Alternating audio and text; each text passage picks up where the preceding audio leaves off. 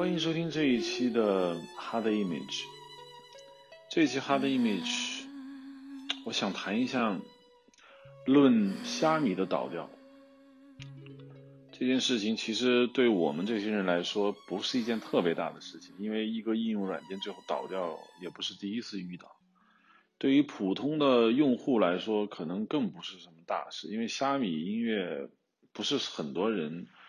用的那个软件，可能酷狗音乐倒掉了之后，可能很多人会鬼哭狼嚎，但虾米真的不是。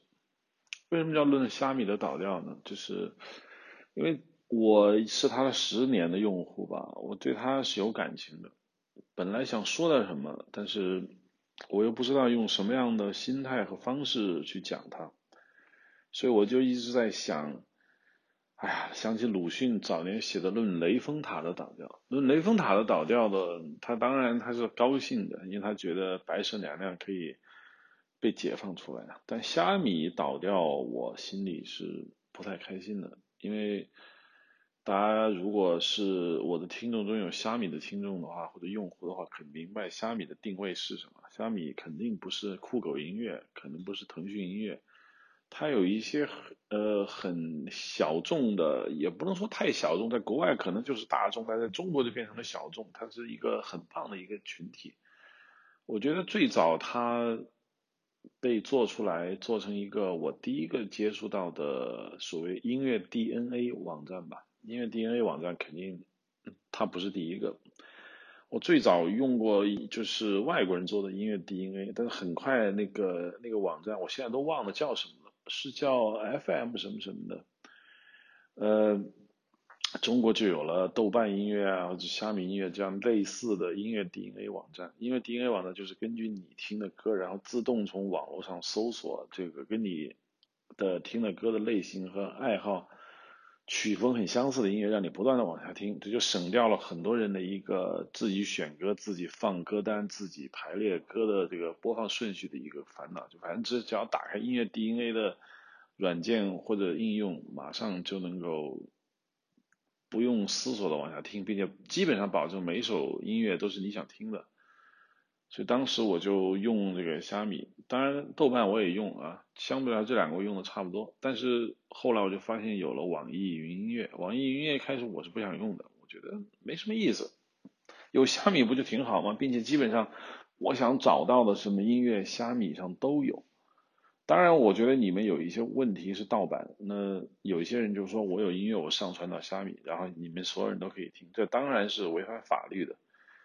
我觉得不管这个法律本身，你说是恶法也好，还是善法也好，但是是个法律，我觉得也是要遵守的。因为如果真的音乐完全就可以随意听，也不给创作音乐的人一点待遇的话，我觉得确实也不利于音乐的发展。但你要说，呃，一首音乐，然后只要它流行，然后这个音乐家就可以靠这首歌养一辈子，我觉得也不太好，因为毕竟。做一个歌呃的难度应该比拍个电影要要差吧？因为我觉得一个导演或者一个创作者拍了个电影，他也不能靠一个电影吃一辈子，他一首歌就能吃一辈子，这个也似乎太纵容了创作者。那中间找一个平衡状态就可以了。回到虾米音乐，我就觉得当时我觉得这是一个非常好的地方，尤其是虾米音乐给我的音乐推荐的里面，我就找到了很多我。比如说我知道一个乐队或者知道一个音乐，他给我推荐了很多别的跟他很相似的风格的音乐，我觉得扩展了我的很多视野，所以他是我的一个很棒的一个音乐的一个伙伴。比如说我在写剧本，在工作室一个人待着的时候，虾米音乐总是陪伴着我。呃，当然他不是 唯一陪伴着我的。突然有一天，虾米音乐就感觉好像搜不着音乐了。当时我不知道它要倒掉，但是就觉得它好像哎，很多音乐它就第一它是下架，有版权的原因，这个我能理解。第二就是没有这个音乐，比如说我第一次想搜个什么呃一个游戏的主题音乐的时候，发现在豆瓣云在在在这个网易云音乐上有，或者在腾讯音乐上有，QQ 音乐上有，但是虾米就没有，就不就觉得。就觉得是不是有问题？因为可是不是没钱了？没钱买这个版权了？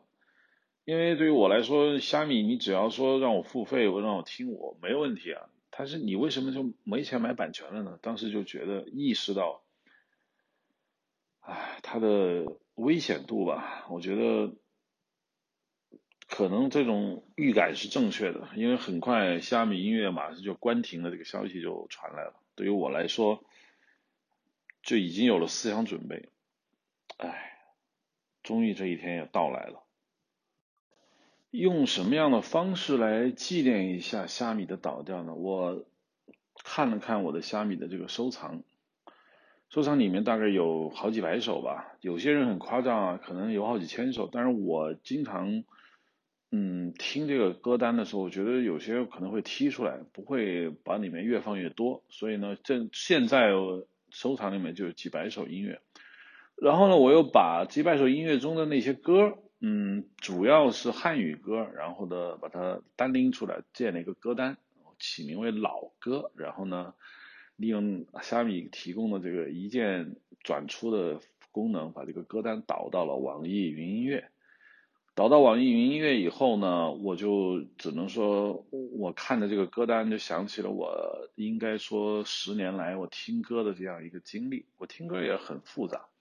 我听歌不是专门去听，呃，前段时间呢听了很多这个英文的歌，后来我发现我慢慢开始回到这汉语歌，尤其是人变老了，还是因为什么原因？就是我听我这些歌的时候呢，我觉得嗯没有什么新歌，都是老歌，所以这个歌单的名字专门就叫老歌。我想就看一看我的这些老歌吧，老歌单回温一下，回顾一下，然后作为我对虾米的一个纪念。大家在一开始听到的这个藏心，哎呀，怎么说呢？藏心是我，因为我首先我很喜欢阮玲玉，然后呢，阮玲玉对我来说不太，好像我在之前的节目中提了不少他吧，但是没有专门的去讲这个电影。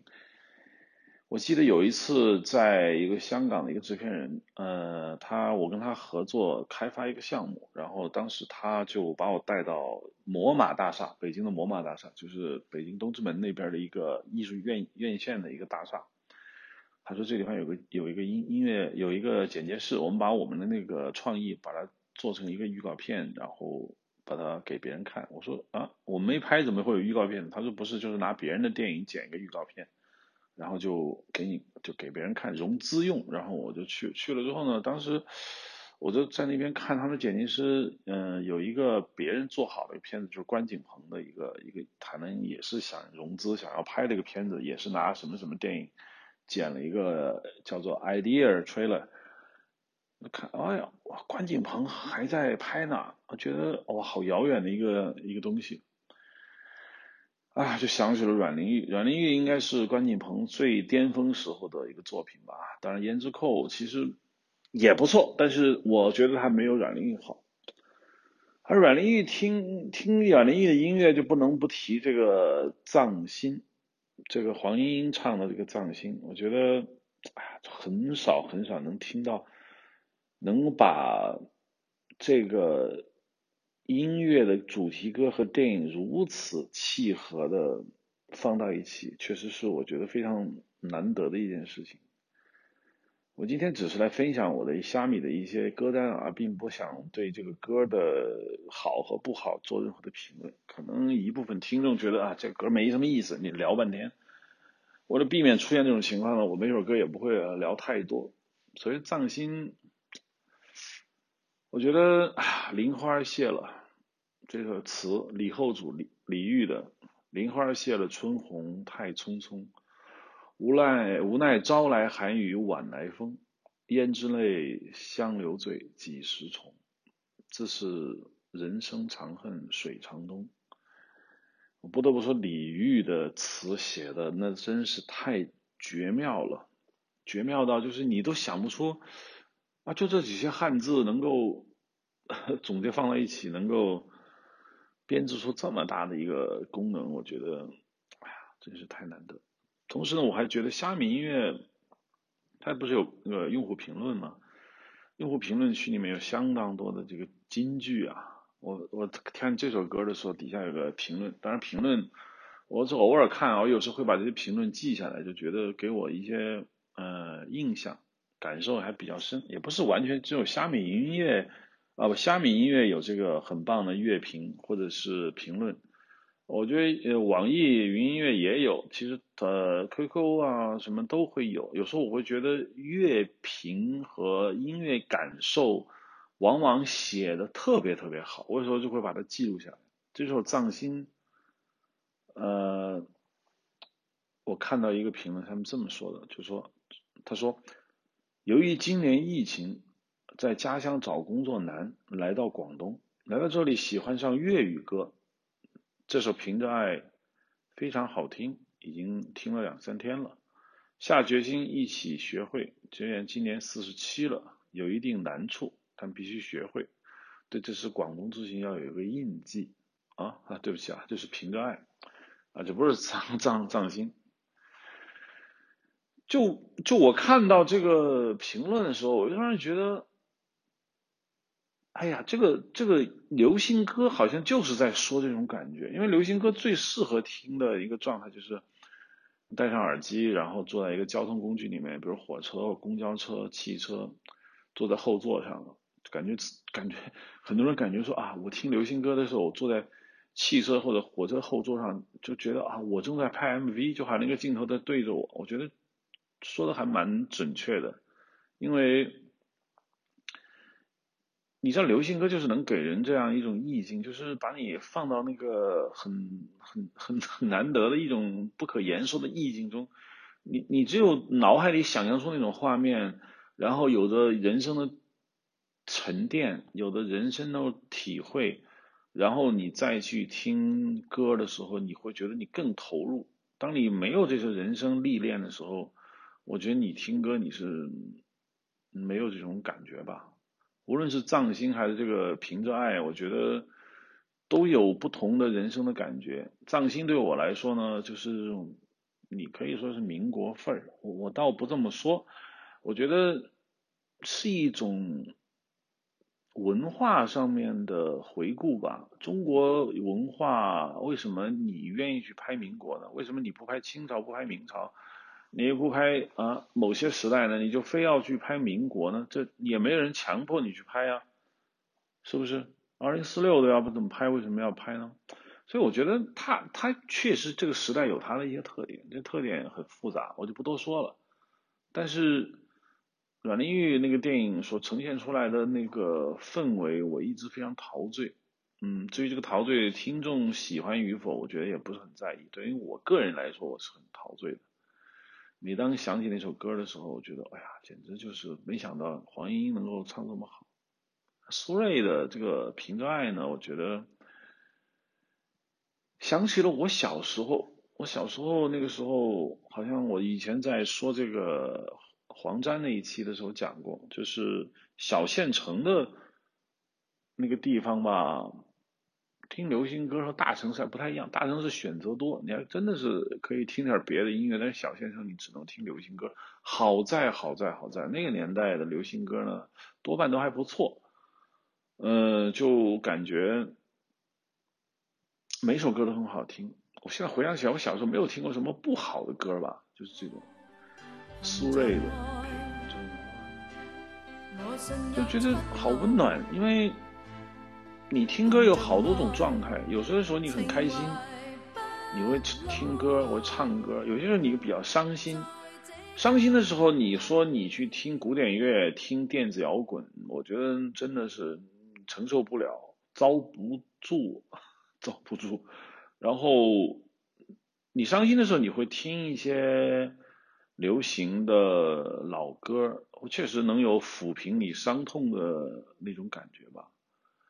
苏芮的这首歌还不少啊，什么酒干倘卖无，就是它是让你觉得一种很豁达、很恬静、很温暖的一种感觉。我觉得人生是需要这个的，人生有三个状态，就很平凡，然后很激昂、很激烈、很痛苦，或者是很很刺激，然后接下来就是很温暖。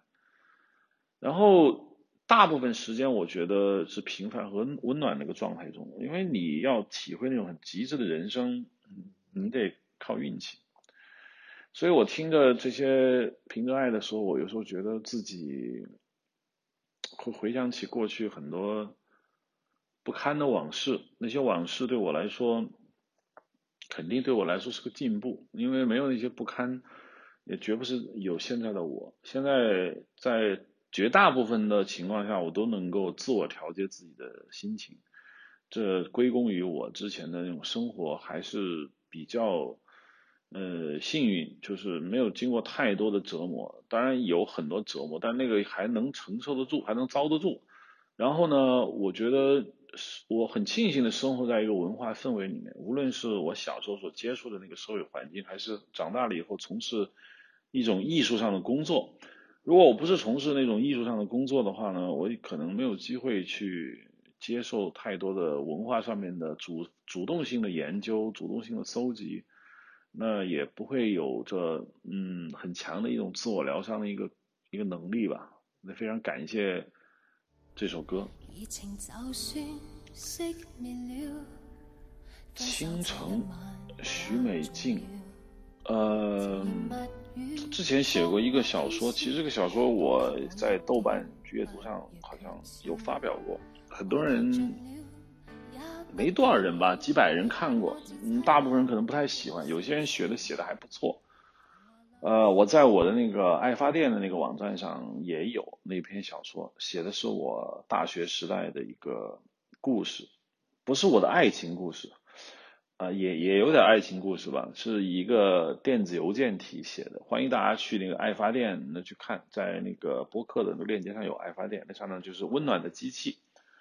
这个温暖的机器写的是我大学时代的一段情感的一个经历。当时我们大学时代，我和我的两个男性好朋友，我们三个人就很要好，很要好了以后呢，我们三个人就是就基本上无话不谈吧。呃，然后我们在电影学院的九楼，就主教学楼的九楼。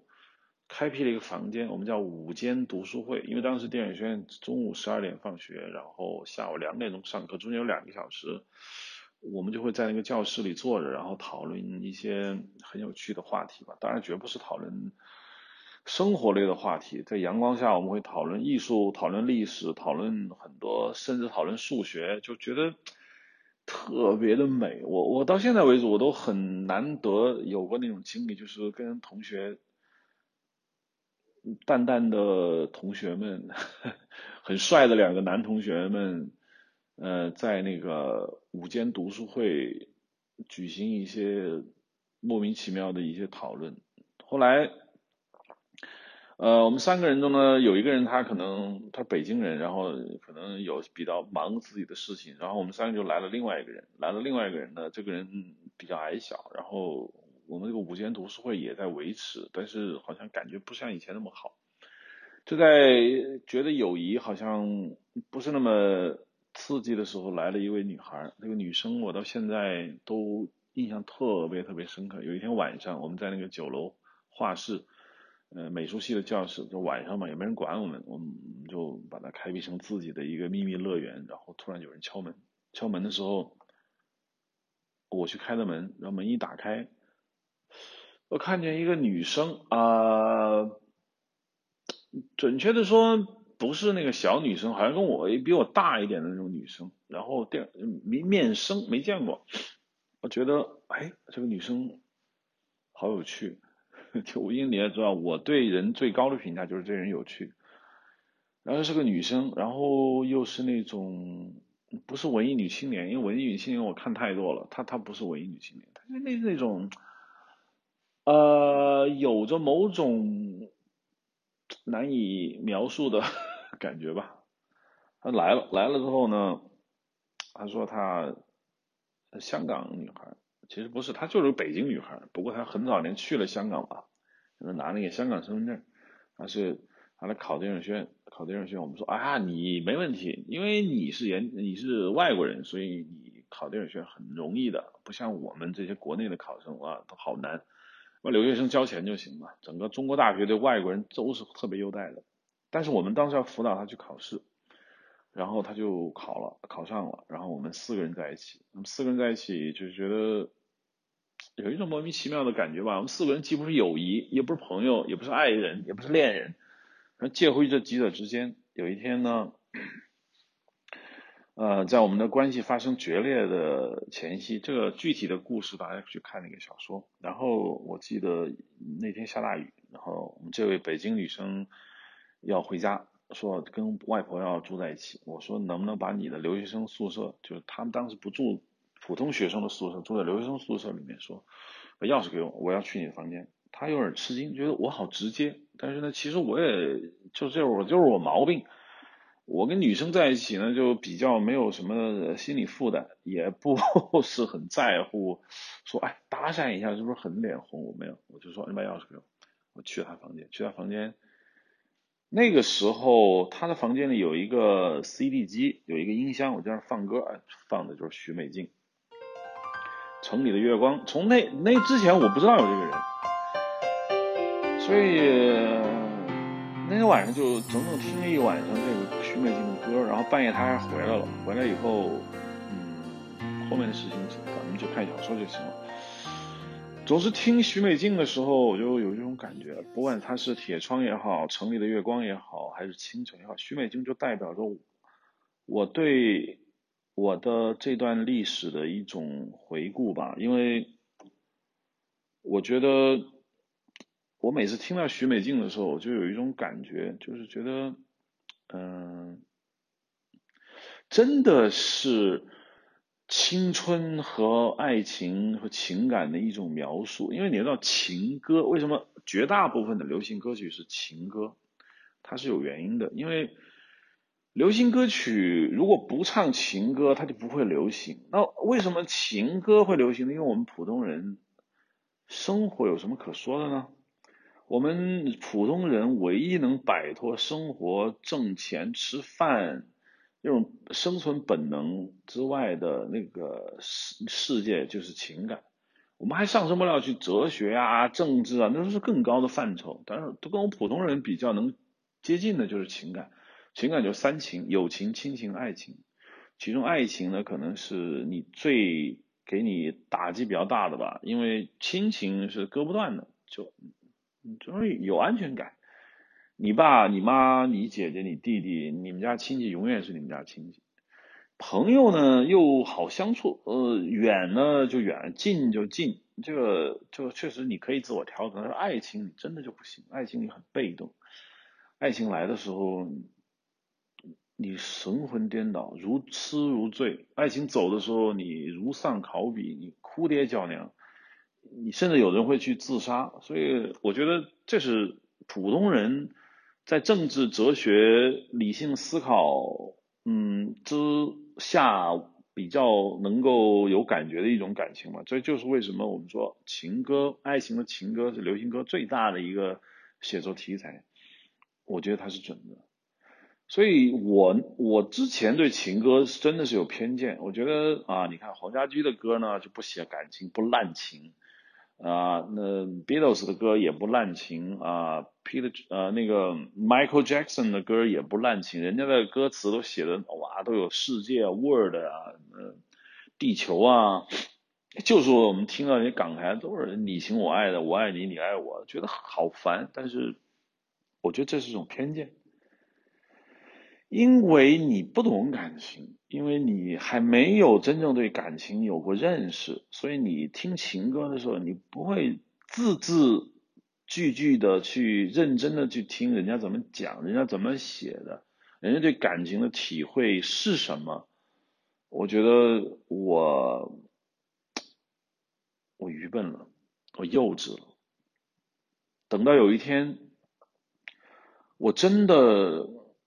听到情歌的，看到里面的情字，看到情歌中的感情，看到人家用那么有表达的语言，把情歌中的爱情的离别能够表达的这么好，我产生一种怜悯感。我不是说我要怜悯别人，我说我要怜悯自己，怜悯自己过去的那份情感经历，因为我以前觉得人生。爱情不是很重要，人要追求事业。但是 我现在觉得事业那玩意儿吧，争取就好，争取就好，放轻松。情感你是，我觉得你倒是要认真的面对一下的。所以，我我我特别想说，有一天如果你能够读懂情歌中的情，如果有一天你真正听懂烂俗的。流行歌曲，有一天你对烂俗的流行歌曲能发出一份悲天悯人的情感，我觉得你可以去搞艺术。如果你还在说啊情歌好烂、好庸俗，我觉得你还不够格去做艺术工作，因为你还没有看透很多事情。如果你对于那些烂俗的东西，那些你觉得底层人民消费的下里巴人，你觉得我不想搭理的话。我觉得你不是不想搭理，所以你没明白。如果你能从下里巴人，包括这些烂俗的情歌中，能够读解出欢乐，读解出悲伤，读解出一种温暖人心的东西，我觉得你够了，你差不多够了。我只能说我自己有一种这种感觉了，我没我也没说我够了，我就是觉得在听情歌的过程中，我觉得我比以前要成熟。所以有一天如果。当然，有些人跟我说啊，罗东你不要去教书，我就特别想跟要想学电影的人说，你去，你就你就汇报我你对情歌的感受。你现在啊，你觉得很烂说，你要拍艺术电影，你要拍塔尔夫斯基，我没有问题，你去弄。但如果你四十岁的时候你还在说这样的话，我觉得你永远拍不好电影。你一定要知道什么是情。这就为什么我以前觉得李宗盛好像没有罗大佑那么好。罗大佑的歌，哇，你看啊，就是啊，真好政治的感觉啊，《皇后大道东》啊，《穿过你的黑发我的手》啊，《亚细亚孤儿》很高。我李宗盛好像有点市民气，但是我现在依然罗大佑依然是高山仰止，我绝对是。佩服罗大佑的，但是我觉得李宗盛我有了一些新认识。当然，对于很多听众来说，你这算什么呀？老子很早就喜欢李宗盛，好不好？轮到你今天再去说他，我要道个歉。我确实就是这样。呃，我最近我才开始对李宗盛有一些感受。我曾经说嘛，乐评嘛是很很 要命的嘛。我经常看见这个。虾米啊，豆瓣啊，豆瓣没有啊，虾米啊，网易啊，包括一些地方有一些特别有意思的一些乐评，我不定时的我会把它记在我的日记本上。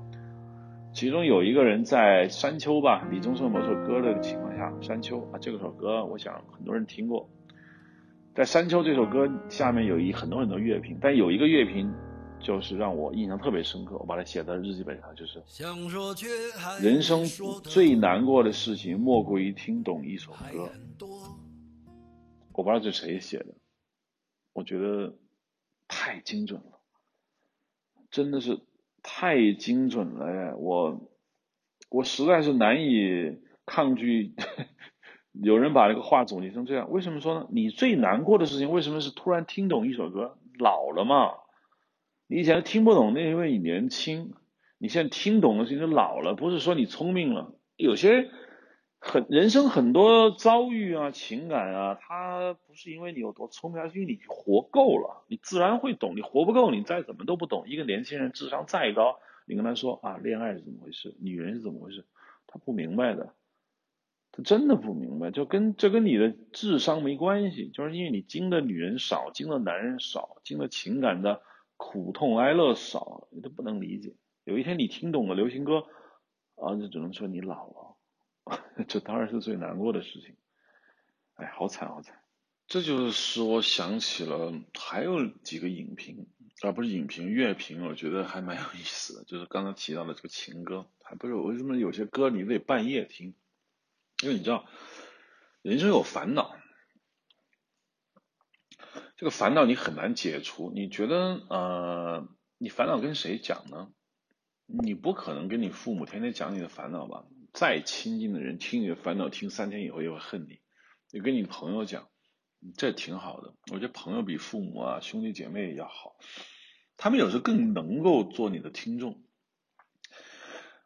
想跟听众说一下，为什么你的父母、你的兄弟姐妹不能做你的听众？是因为他们承担着责任。你有一天你死了。有一天你的生活落魄了，他要负责养你的，他他他要他承担你灾难性生活的后果的，那不想听啊，也有压力。朋友真的是没有这种责任，你你去世了，他会啊，他会悼念你，他会关心你。你生活垮了，你人生失意了，他觉得哦，好吧，我帮帮你，他可以不帮你的，没有说他一定要承担你生活垮掉的责任。所以朋友没有心理负担，这是为什么朋友更容易倾诉一点。但有些话连朋友都不能说，怎么办？就是听歌。尤其是半夜听歌，我上次说，我说我夜听黄沾，而不是白天听黄沾。我晚上有时候心情不是很好，也不是很坏，但是就不太好的时候，我要听黄沾。那大部分人不会听黄沾吧？而是听流行歌。我看见有个人乐评是这么想的，他在某一首歌的情况下是这么说的：他说，听完这首歌，半夜睡不着，爬起来走到客厅里抽支烟，发现了一只蟑螂。于是我跟他聊了很长时间。把我对生活的看法、对有些事情的不爽、生活的压力全都发泄出来，讲给他听。烟抽完了，于是我又恨恨的一脚踩死他。哎，没办法，他知道的太多了。我的天哪，这是什么人写的呀？这是不是王家卫《重庆森林》里面梁朝伟对着肥皂、对着毛毛熊讲话的那个段落，对着树洞讲？这个乐评简直天才之天才。这是一首什么歌呢？这首叫做《Endless Rain》。Endless Rain 好像是日本那个有一个很著名的一个乐一个一个乐队吧，《Endless Rain》是日本 X X Japan 还是什么写的啊？我觉得写的太好了，我我觉得没有必要之后去表述它为什么好，就这段话让我觉得特别适合拍出来，就是。你晚上看见一只蟑螂，你跟他讲，讲完一一一脚踩死它，说啊，你知道太多了，因为没法讲，因为跟蟑螂讲，哎，可怜的小强，就是你跟蟑螂讲，你都不跟人讲，那说明你心里有多难受。我觉得这个简直是写的，我我真的是有一点吃惊。还有一个呢，就是大概听了不少情歌吧，听了不少男人女人呐这些歌，有一个乐评，有个人叫乐评，其实就是心得，他这么说的，他说。对男人和女人而言，区别就是，女人错过了最想嫁的男人，就会越来越挑剔；相反而言，男人错过了最想娶的女人，就会越来越随意。挑剔是谁都不如你，而随意是反正都不是你。妙不妙？你看他的意思就是说，女人如果说错过了最想嫁的男人，他就越来越挑剔，是因为哎呀，谁都不如你，我就不想。嫁，我要找到一个比你好或者跟你一样的人，我就挑来挑去。男人那是，反正我错过了，反正我永远娶不到她了，那无所谓，随便吧。哎呀，我简直觉得写的太好了，这不知道是哪首歌的，我当时只是记录下来，就觉得这些人就是天才。哎，然后还想起了一首一个一个乐评嘛。说以前的歌手是群雄争霸，现在是垃圾分类，真是一，在我们湖北方言就一竿子扫短扫倒一船人，这什么人你都得罪了。他是在哪一首歌上写的呢？就是《爱不释手》，李丽芬的。李丽芬的《爱不释手》啊，怎么说呢？当时看很这这很多，估计很多听众都不知道这么一个李丽芬的一个电视呃唱的主题歌一个电视剧。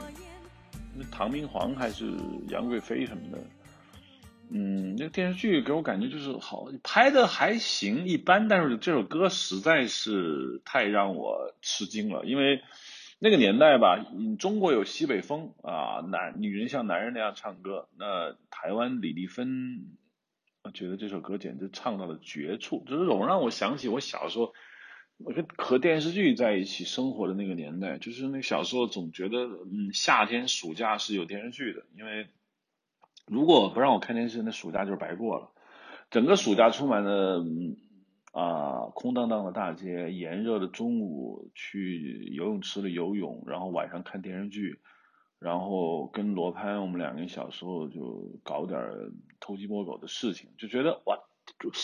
这就电视剧，它是一个很重要的一环。现在电视剧没没有这种感觉，人不看。呃，不是说这不好，这也挺好的。我只是说，我想起了那些电视剧，就让我觉得一个人有拥有一个有丰富文化消费的童年是多么的幸福。李丽芬的这个歌总觉得热闹，陪伴。我觉得，嗯，你就你在那次跟罗盘谈横店的时候。我在那个跨年的那天那一期节目，我也讲过一个类似的话，我就说以前我可能觉得电影步步都要拍精品，你觉得啊不拍精品你对不起这个行业。我觉得现在我现在完完全全彻彻底底的改变了这种想法。我觉得为什么要拍精品呢？精品是你想拍就能拍的吗？你说拍就拍出来，那还叫精品吗？你要每年发说我要拍一百个精品，你就拍出来了，那那谁都是精品，那还叫精品吗？所以这就是一种狂妄。第二呢，我觉得烂烂片、垃圾片，观众好像很反感，说你拍烂片，你拍垃圾片，你你多恶心，你你败坏道德，你你对社会、人类做了多很坏的贡献，是这样的吗？当然不是，因为电影要养活人，这个行业也养活人，有很多人他他他得拍啊，他得挣钱吃饭，他有孩子要养嘞，他。你让他步步拍精品，让他付出牺牲、付出等待，他凭什么？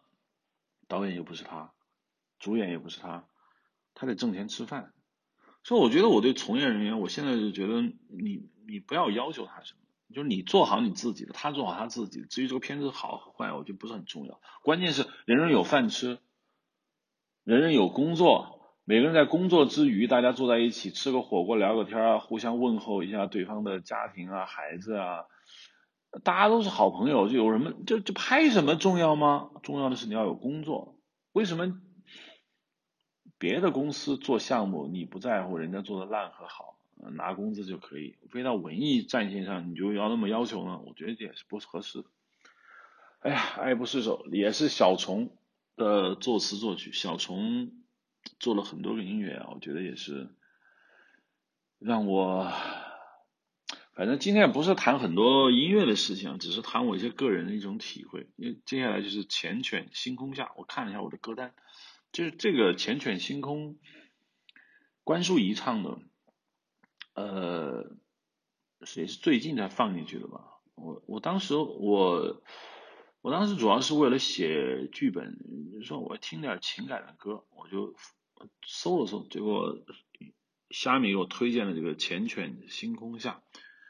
缱绻这个字啊不好写，呃，缱绻缠就是讲述呃头发啊、人啊什么的缠在一起的那种感觉。关淑怡唱，它是原来《天地男儿》的那个 TVB 的电视剧的主题歌，不是主题歌，最后。两集，呃，张智霖和谁重逢的时候一首插曲。哎呀，听到这首歌的时候，觉得好好好听，就是单纯的好听，也想起了 TVB。我应该是说过很多次 TVB，TVB 确实我我是 TVB 的狂热粉丝，我的粤语听力基本是 TVB 听来的。TVB 给了我人生很多的快乐，在我人生最低潮的时候，就是我大学刚毕业，女朋友跑掉，然后也没工作也没钱，那个时间大概有一两年吧，我是靠 TVB 活下来的。当时印象特别深，住在北京苏州桥的一个不是地下室，一个小平房啊，不是一个楼房的第一层。然后买那个时候没有网络，网络不发达，呃，然后买的是 VCD，然后买两盒 VCD，里面是 TVB 的电视剧，嗯，古装剧、时装剧都有，反正就是，然后当时记得《创世纪》一百多集，看了好久，《天地男儿》也看过，啊，什么《帝女花》《洛神》都是那时候看的，然后回家用也不贵啊，买一锅排骨。放点茭白，然后放在炉子上炖排骨，然后炖着排骨的时候看剧，排骨好了拿过来接着看剧，然后吃的肠胃脑满的睡觉，第二天接着来，有点堕落，但是 TVB 救了我，我那是我的一个岁月。然后我之我之所以在我的歌单里面，老歌也有几十首老歌吧，我为什么我要说《缱绻星空》呢？就是因为我觉得。它的旋律实在是太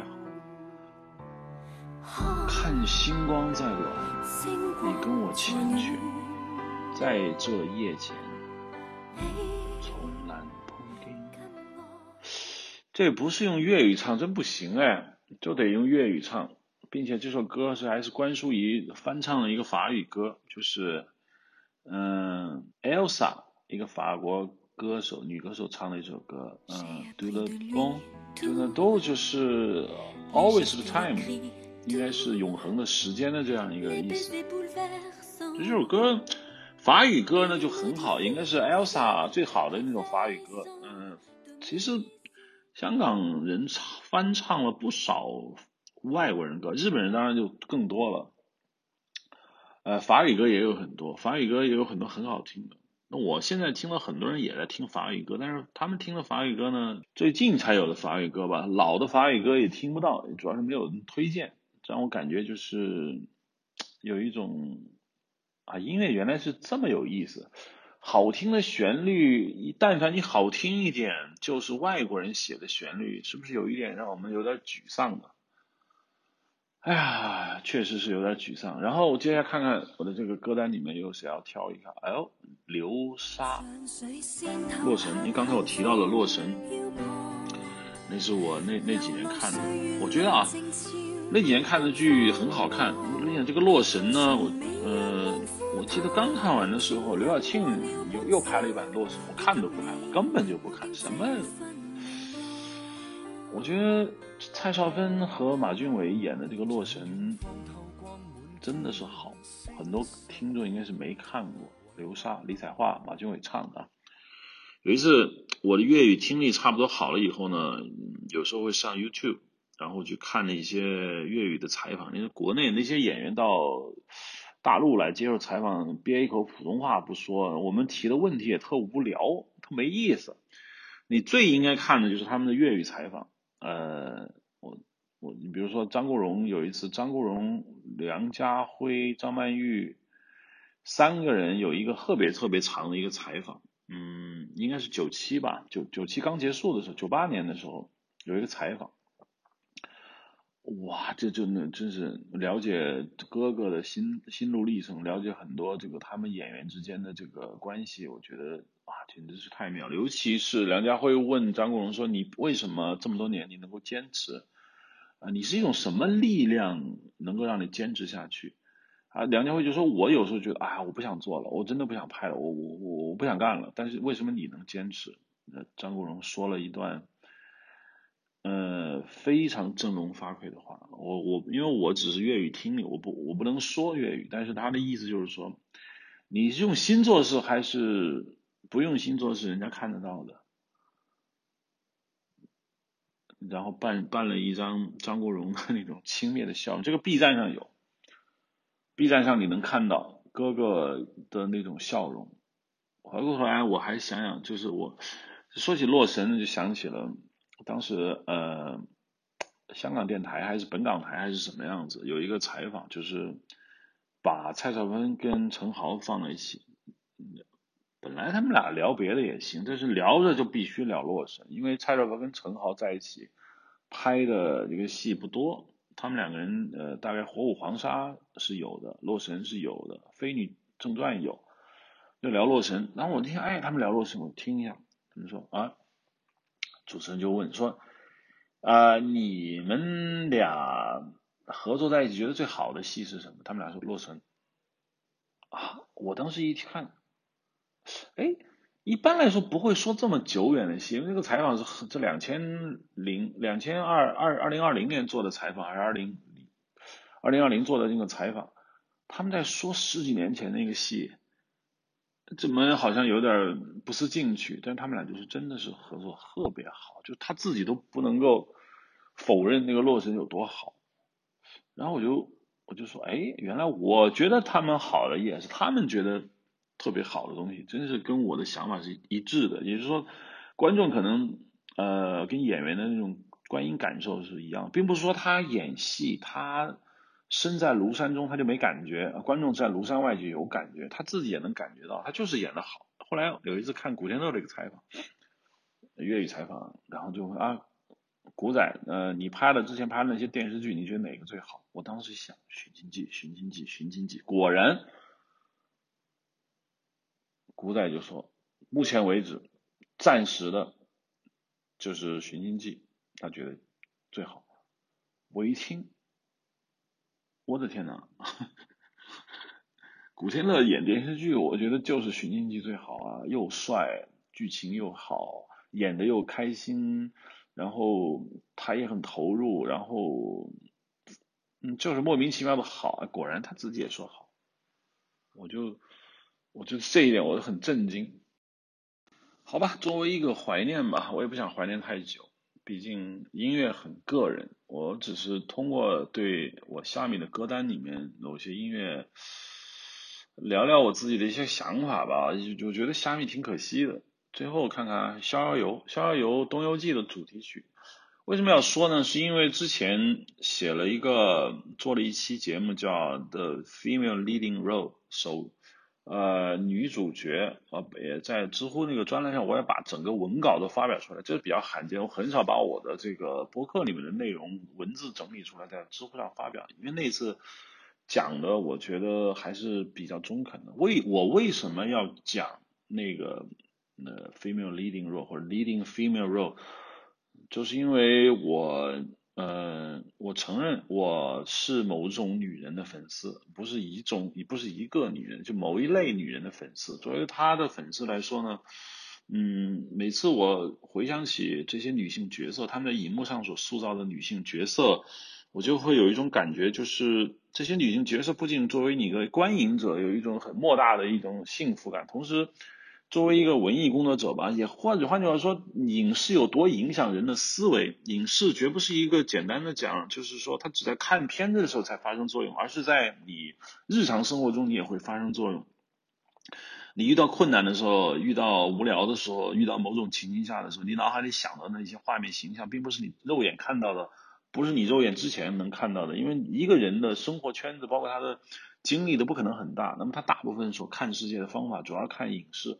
所以有时候我我处于那种环境下的时候，呃，会进行自我心理暗示的时候，有时候也会看想起我之前看到的那些影视作品。呃，我当然是某种女性角色的一粉丝，比如说 Emily Blunt。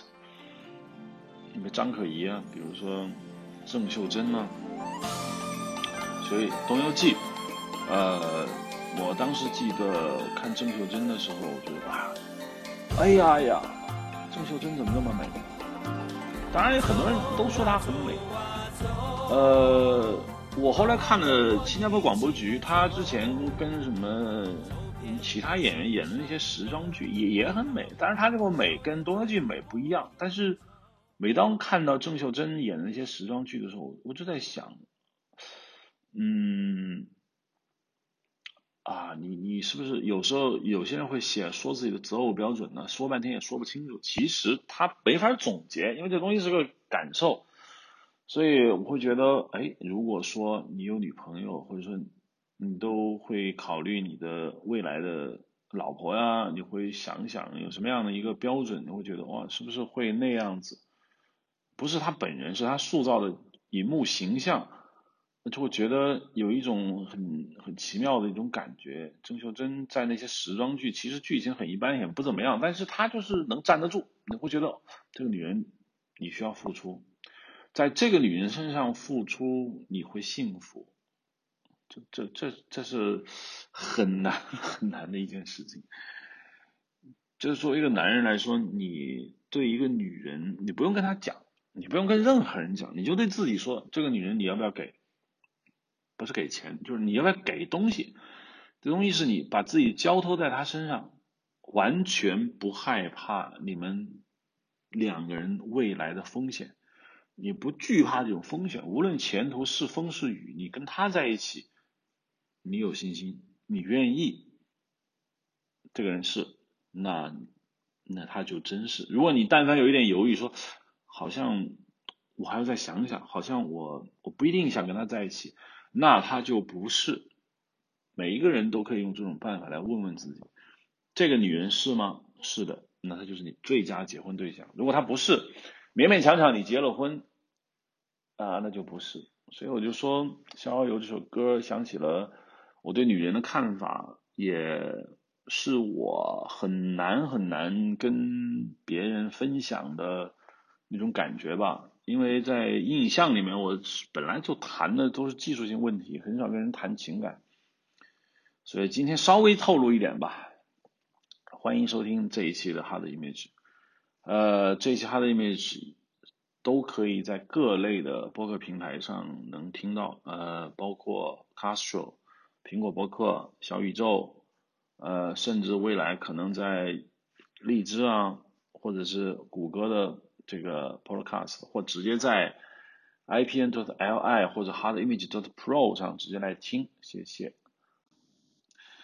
结语都说完的时候，还忘了一点，就是虾米的导掉没关系，歌单导出来，继续听歌，听音乐，有没有虾米不是很重要，因为毕竟。